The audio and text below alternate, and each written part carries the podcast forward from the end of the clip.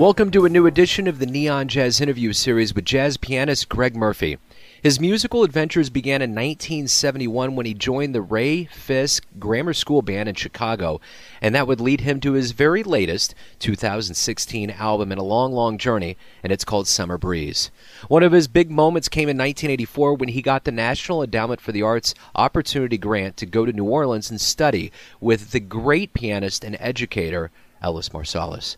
Since the 80s, he has been big on the New York City jazz scene. He's played with the likes of Branford Marsalis, Joe Lovano, Christian McBride, Terence Blanchard, Harry Connick Jr., the great Charles McPherson, and so many others. He's got great stories, great insights, and we love his music. So, dig this interview, my friends. Man, hey, thanks for taking a little time out for me.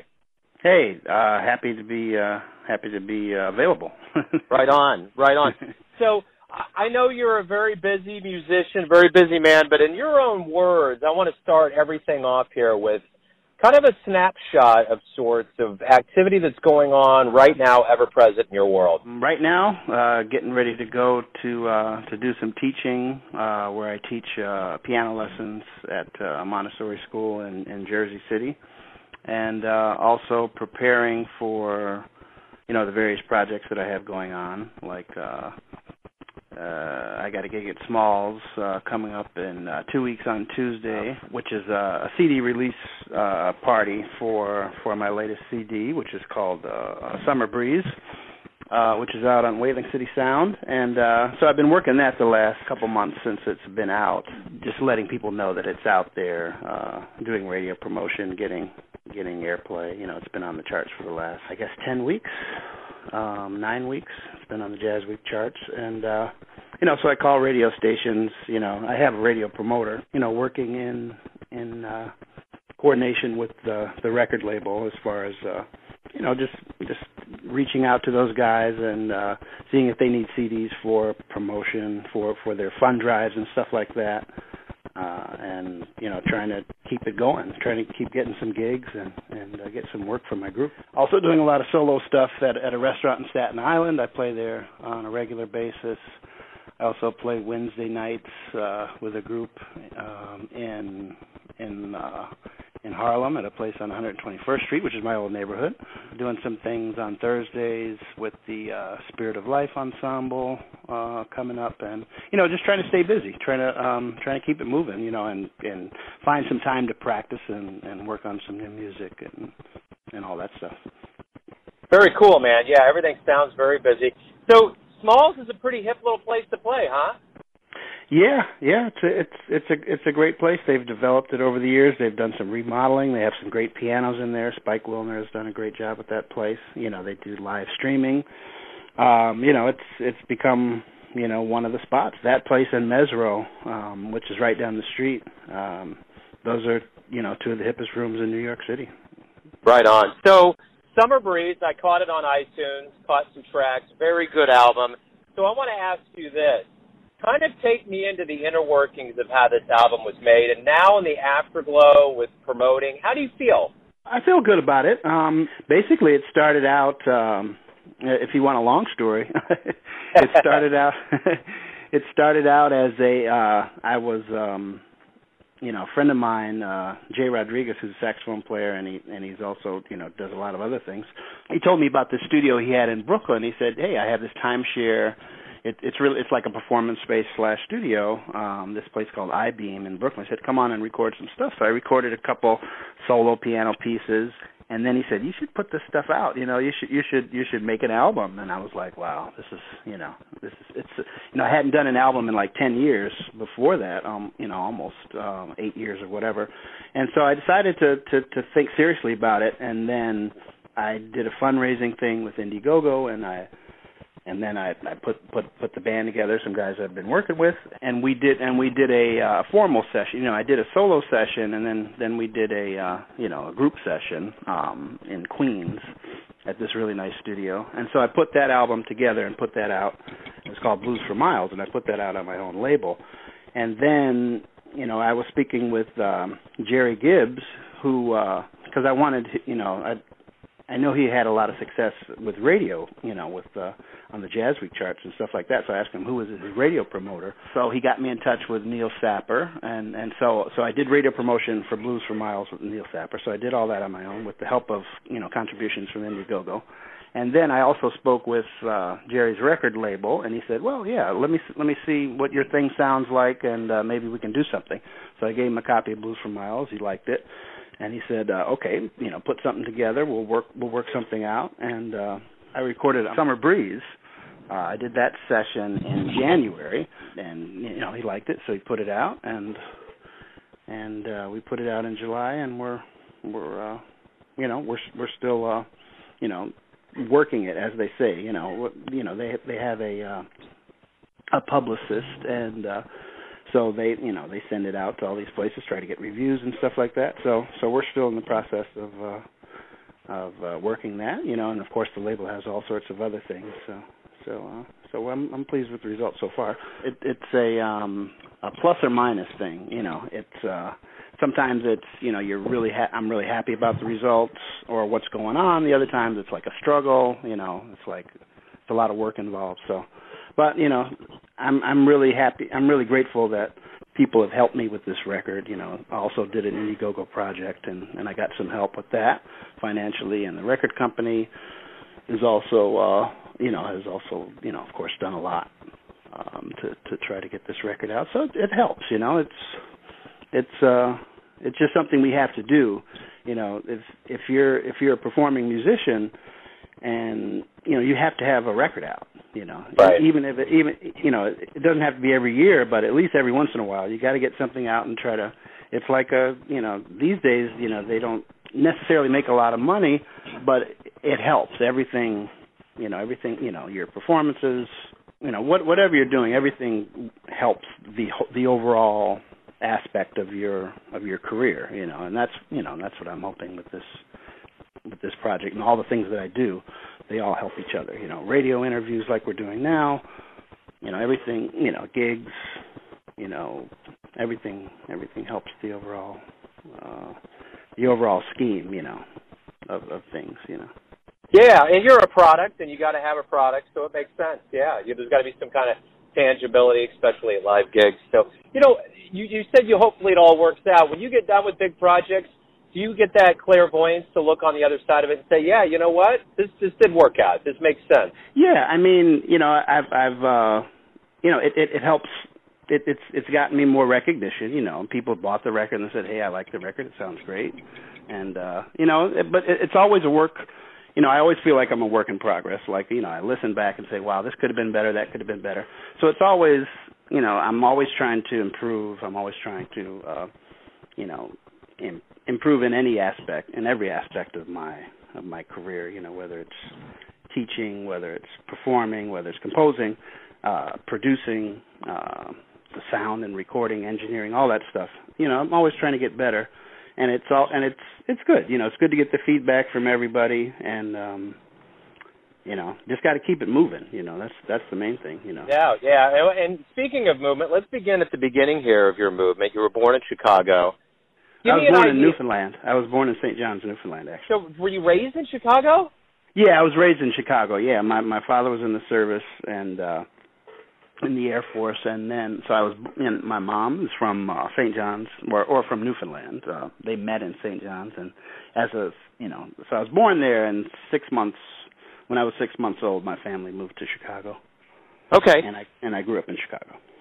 So, what was your childhood like to give you this love of music and jazz?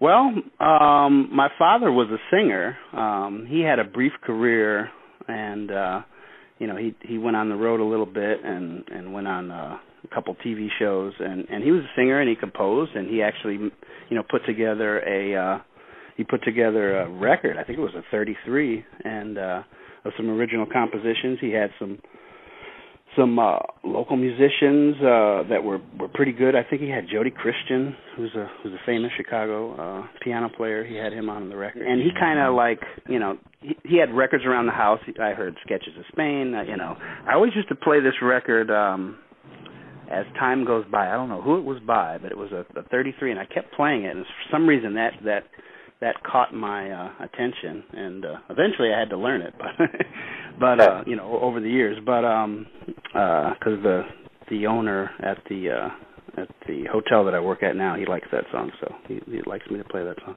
But um, so anyway, you know, my father was into music, and and and I started. uh taking piano lessons as a kid. You know, I heard some of that music. I still, you know, my older brother was you know, as after I'd taken some piano lessons and learned a little bit about music, I was still really not into jazz. You know, I just I just liked I liked the piano a little bit, and uh, but once I was in high school, I started hearing because uh, I only took lessons for a couple of years, and then um, and then I I was hearing you know my my older brother Mark had a big collection of uh, Beatles records and uh he was the record collector and I was just you know listen you know I I bought a Snoopy record and an Aerosmith record and and uh you know I was you know into rock and roll and stuff like that listening to to those guys and going to concerts and stuff.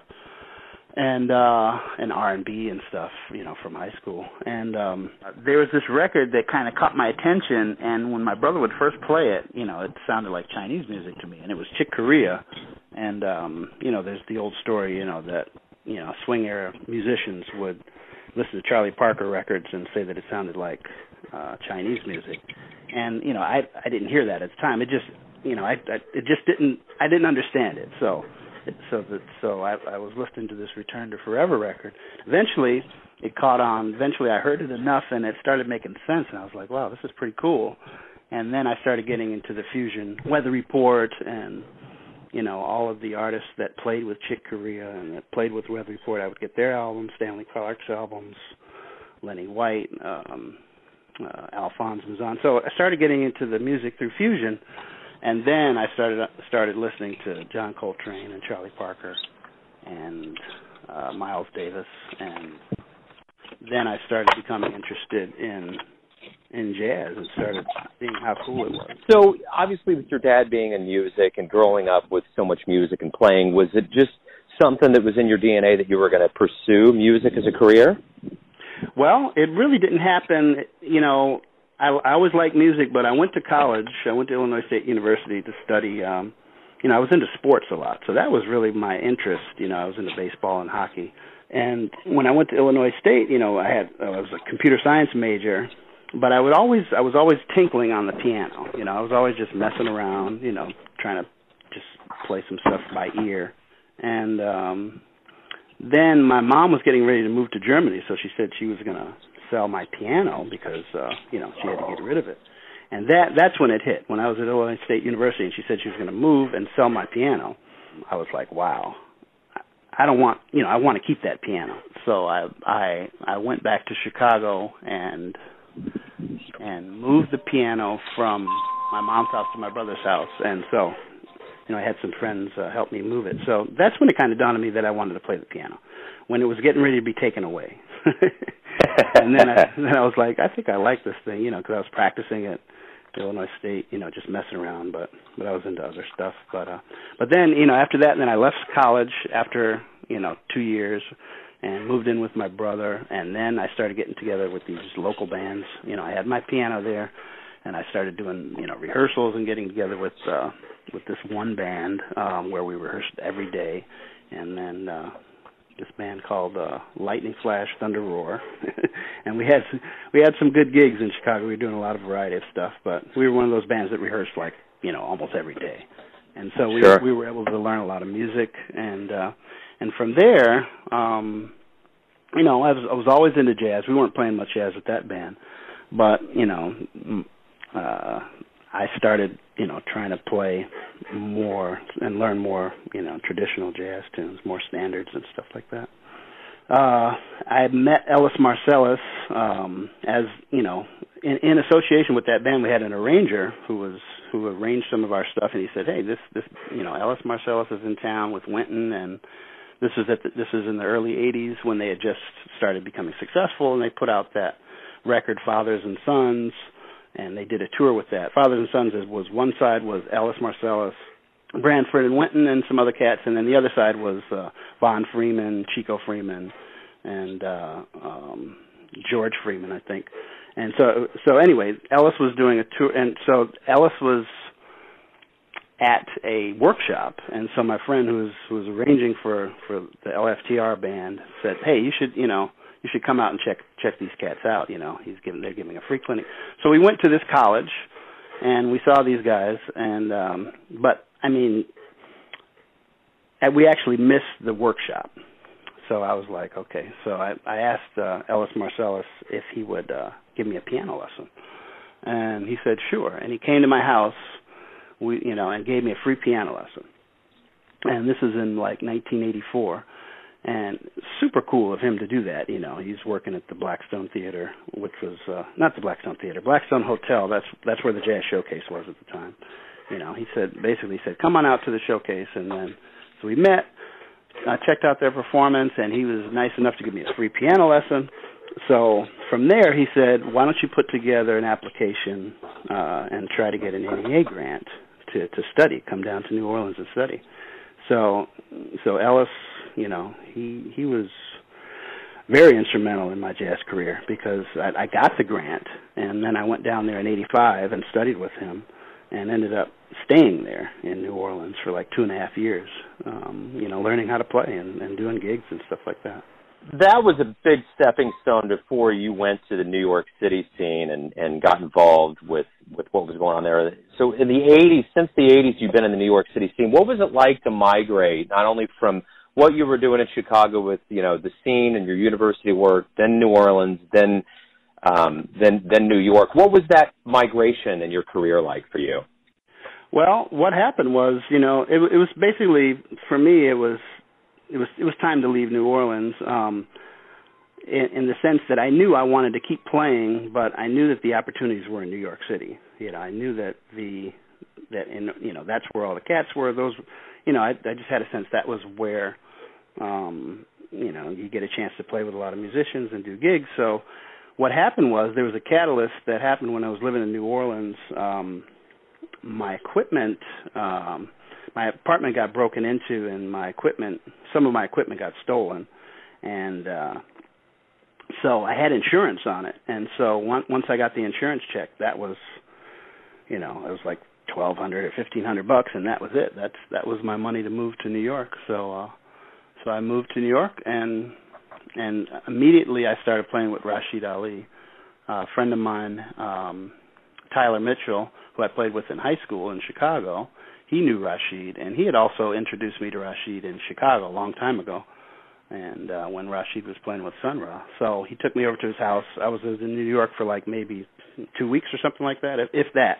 And I went to Rashied's house, and and uh, and and I you know began a long association with Rashied. You know, um, you know went to his house and I actually broke a couple of his piano keys, and I don't know if he was impressed with that or my playing, but he liked something about it. I broke at least five of his piano keys because that you know I don't know why, but it was just the tips came off and he had to glue them back on. But I was, you know, I, I felt I had, you know, to keep up with him, you got to play pretty hard. So yeah, so I, so right away I I knew that. But but Rashied liked me, and and I was fortunate enough to uh to be in a lot of his bands over the years. So he took me on the road, and and um you know it was a slow process, but you know but over the years, you know looking back at it, you know it was it was an incredible learning experience, learning on the bandstand, um playing you know free jazz, playing you know structured jazz, straight ahead. You know he had bands that were um, primarily, you know, free, but he also had bands that were just exclusively straight ahead, you know. So it was it was great, and then you know, and combinations thereof, and and so it was it was a great experience playing with Rashied. Well, and you've also played with, you know, Branford Marsalis, Joe Lovano, Christian McBride. You played with Terence Blanchard. You played with so many people. What do you learn? What have yeah, you I mean those, and I, I have to clarify that because those those a lot of people those like Terence Blanchard. I just sat in with him at the Vanguard. Uh, same with Branford. Christian McBride, I did a gig with him with Jesse Davis. So it's it's not like I was in their bands. You know, a lot of these guys I just played with. So I was like either played with on a on a jam session or I mean, on a gig somewhere, but um, you know, but so just to clarify that, you know. Yeah, no. Joe Lovano, you know, these guys I played with, but not like I, I wasn't necessarily in their band. Well, I guess this is my question. Even though you just played with them, what do you learn from veterans those that have been around for a while and you know kind of what do you soak in from being around them well i mean those guys have such a such a they're, they're in such a comfort zone with their music you know. It's like everything they do is like natural. Like like uh, i mean I, I did like one audition type gig with art taylor and it was like you know just just playing with him and just you know how comfortable he is with what he's doing and his tunes and stuff like that. It's just amazing you know. I mean those guys they you know and they all have different styles too you know. It's like art taylor was like okay no that's not the ending to this song. You got to do it like this. This is the rhythm dot dot da diddly dee diddly dot or whatever whatever it was for the ending of uh of whatever tune we were working on. It was a long time ago. But you know some guys have very specific concept of what they want and then other guys have they just play you know. They just play and and if you fit in you fit in and if you don't you don't you know. Um so ba- basically you know just these guys are masters you know the like you know art taylor and and uh you know terence and christian mcbride you know even back then and when he was a student at the new school. I mean you know just just being just being in bands and just even for a few minutes playing with some of these guys, it was it was a good experience, you know. So the one thing too that I noticed that, that's been pretty big that probably got you some exposure in 2012, you recorded the same song "Brother, Brother Can You Spare a Dime" for the HBO documentary Redemption. Did that pan out pretty well for you for exposure and getting your your name out there? Um.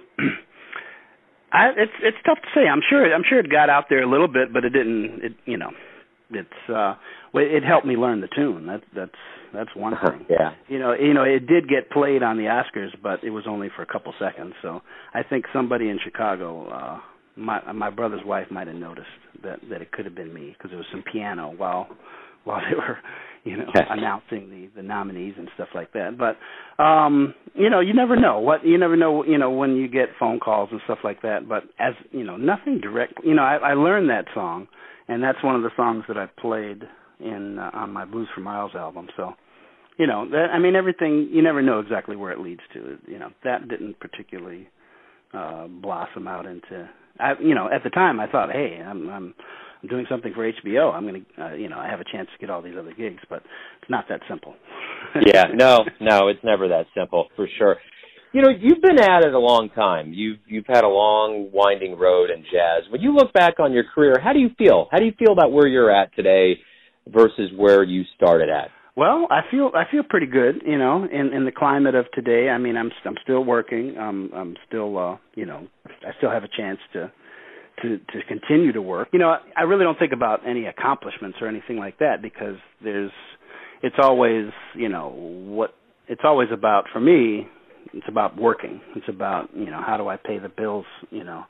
And uh the fact that I can pay the bills working with music, I guess, is a, is a blessing. It, it's it's an accomplishment, um, but it's always something to uh, it's always something to strive for. You know, I mean, I've come a long way. I've dealt, you know, as far as you know, I've had some some rough times. You know, with um, you know dealing with uh, you know just the, the the regular stuff that a lot of musicians go through. Um, you know dealing with with uh substance abuse and and uh homelessness you know. So in in in relation to that you know I've come a long way in as far as getting out of that you know getting out of that uh lifestyle. And you know because I used to think that you know you had to be involved in the in in the street scene you know in order to be you know, to be a, a, a good musician or just to, to have, you know, I felt you had to have a little dirt on you in order to to make things work musically in jazz. But you know, it's not necessarily true. You know, I mean, we all learn from our experiences, good and bad. But you know, overall, I, I feel I'm in a good place today. When I first came to New York, there was a lot more work. Um, there was a lot more opportunities for, you know, young folks like myself, and to travel and to to do things. Um, there's not as much work as as there was back then. So in light of that, you know, it's it's an up and down thing. You know, you know, I I, I feel good, and at the same time, I feel I just got to keep working. You know, I got to keep hustling. I mean, I'm very fortunate to know a lot of good musicians and work with a lot of good musicians, and have a lot of people that are, uh, you know, helping me out and stuff like that, and vice versa. You know, and to be able to be part of the the scene and help help kids out, help kids learn how to play. and uh it's it's all good. I'm I'm in a good spot. right on. It's not it's not easy though. It's not easy. No. I got to I got to tell you that. It's it's it's sometimes it's a struggle and sometimes it's frustrating. You know, I never feel like giving up, but um but you know, sometimes I just, you know, feel like, you know, cursing out the universe. Yeah. which is which is not helpful it, Right. 'cause it just Yeah. comes right back at me. So Yeah. so so uh you know, I I'm grateful, you know, and and I know that I'm very fortunate to be in this position right now. So sometimes I have to just you know, I have to reorient my thinking uh oftentimes, you know, to to to realize that that uh you know, I'm I'm you know, to realize that things are going good. Things are going good for me. And and uh you know, and when I'm able to help other people, then things are even going better. So let me ask you a generic question. You've dedicated your life to jazz. So tell me this: Why do you love jazz? Uh, jazz is it. It's the music is healing. You know, the music. You know, as a musician, you know, when I'm doing a good thing, when I'm playing music, it it heals me. You know, it it makes me feel good. It's um it's something about the music that allows you to let go and communicate directly and be part of something bigger than yourself. You know, it allows me to uh, um, to tap in. You know, uh, it's it's something about playing on a structure, playing structured music, and then creating on top of that form. Uh, it's something about creating where there is no form at all. Um, Jazz has so many aspects to it, um, and just to just to getting getting involved with the different rhythmic aspects of jazz and the different styles. You know, playing you know bossa nova jazz or straight ahead jazz, or it's it's so many different forms that you can get into and create on top of those forms. It's it's it's it's really cool, and it's also you know, and when you're doing a good job, you know, you it it relates to the audience whether they have you know, um, know, musical experience or not, they can feel it. You know, there's something about jazz that that gets through to people. You know, Yeah. I'm not. I'm, I'm sure other styles of music do that too, but jazz is a little different. It's uh, it, it's got. I mean, when you're tapped into it and it's working, you know, on a on a high level, it's something that really comes through a tradition of you know a long tradition from you know from Africa, you know from you know blending in with different elements around the world. It's something that's really it has a lot of history to it, and it's sacred in a sense.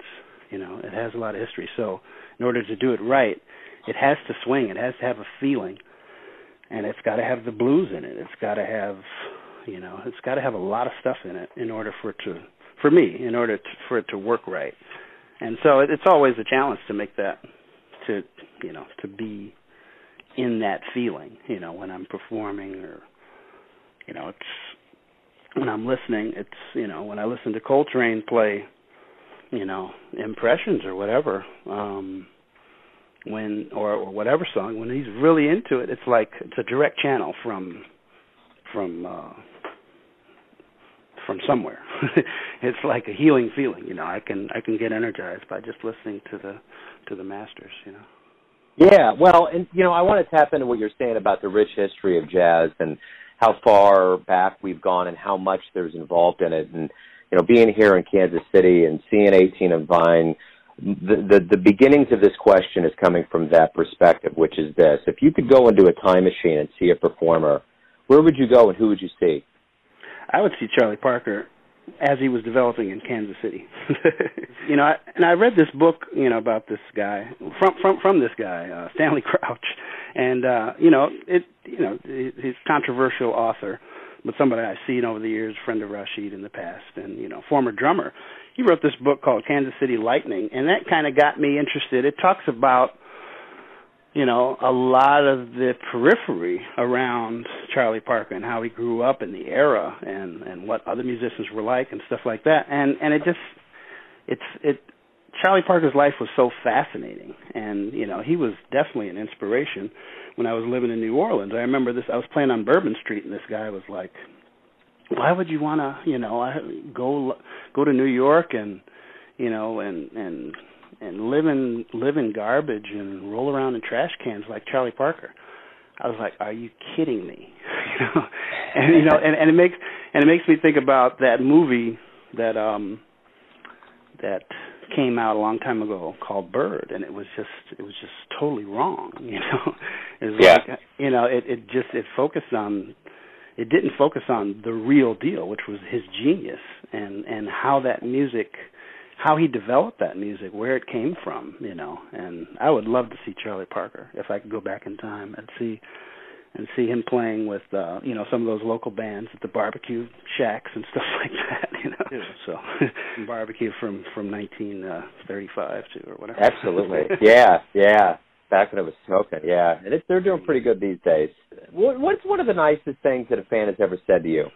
You made my day, you know you know yeah. you you you uh you know you you you really inspired me or or you sound you know you sound great or your band sounds great or that was you know it, when you make people feel better you know that's that's part of the uh that's the reason why why I do it you know. Um you know I want to make myself feel better and when I do that I can you know there's a chance that I can and then other people can feel better too. So it's about it's about you know projecting beauty. It's about projecting uh, warmth, uh, compassion, sometimes anger, uh, frustration. You know, it's about expressing emotions and help. And and when people hear that, and when people feel that, they feel energized, or they they understand that okay, this is, you know, it's not all about you know peace and serenity. Sometimes it's about anger, frustration, and the will to to change. You know, the the desire to to uh, to express those feelings. So, you know, jazz is such a beautiful thing in that you can express emotions inside of the music, and you can sometimes convey that to people. So when people understand that and they feel it, and they say, you know, I've had a that was a great concert, or you know, you did a good thing, then that's what it's all about. Let me ask you this. This is my final question. Everybody has a version of who you are. Your family, your friends, the people that you play for, but when you wake up and go out into the world, who do you think you are? Just a regular cat trying to get a job, you know, trying to trying to work and and uh be part of, you know, you know, just like a regular guy who who goes and and and you know, I'm just a regular cat, you know, just uh someone who's, who's going to uh to do a job and and uh, also learn. So I'm a perpetual student, you know. I'm a student and uh and I'm uh, a hustler, and uh, and you know, because I got to keep hustling to get gigs. You know, I'm also a peaceful person. Um, I'm also about uh, inclusion. You know, uh, everybody needs to be. Everybody has a role to play, and uh, and if I can, you know, just help that process and whatever and whoever I interact with, I don't know. That's a tough question. no, you but, you hit it. You hit it. I think you you think you hit it on the head. Oh. Um, yeah. No, I think you completely described yourself, and the beauty of that answer is is that there's no there realistically, not to sound cliche, there's not a right answer. It's just how do you who, who do you think you are? And I think yeah. you just summed it up. You know. That's, yeah. That that's that's a great question too. yeah. It's I, I saved the best for last. yeah. Who do you think you are? so yeah, um, just a regular cat trying to trying to trying to do the best he can, and and uh, yeah, that's it. I guess hustling and feeling the peace. That's good, man. That's good. It's a good uh, it's a good yin yang for sure. Hey, uh, Greg, thank you for taking some time out. Thank you for giving me your story. Thank you for the music. I appreciate it. Hey, thanks, Joe, and uh, hopefully I'll get a chance to see you one of these days. Thanks for listening and tuning in to yet another Neon Jazz interview, where we give you a bit of insight into the finest players in New York, Chicago, Kansas City, and spots all over the world, giving fans all that jazz. And thanks to Greg for his time, his stories, and all that music. If you want to hear more interviews, go to Famous Interviews with Joe Dimino on the iTunes Store, or visit the Neon Jazz YouTube channel, and you can always get everything Neon Jazz at the neonjazz.blogspot.com. Until next time, enjoy the music, my friends.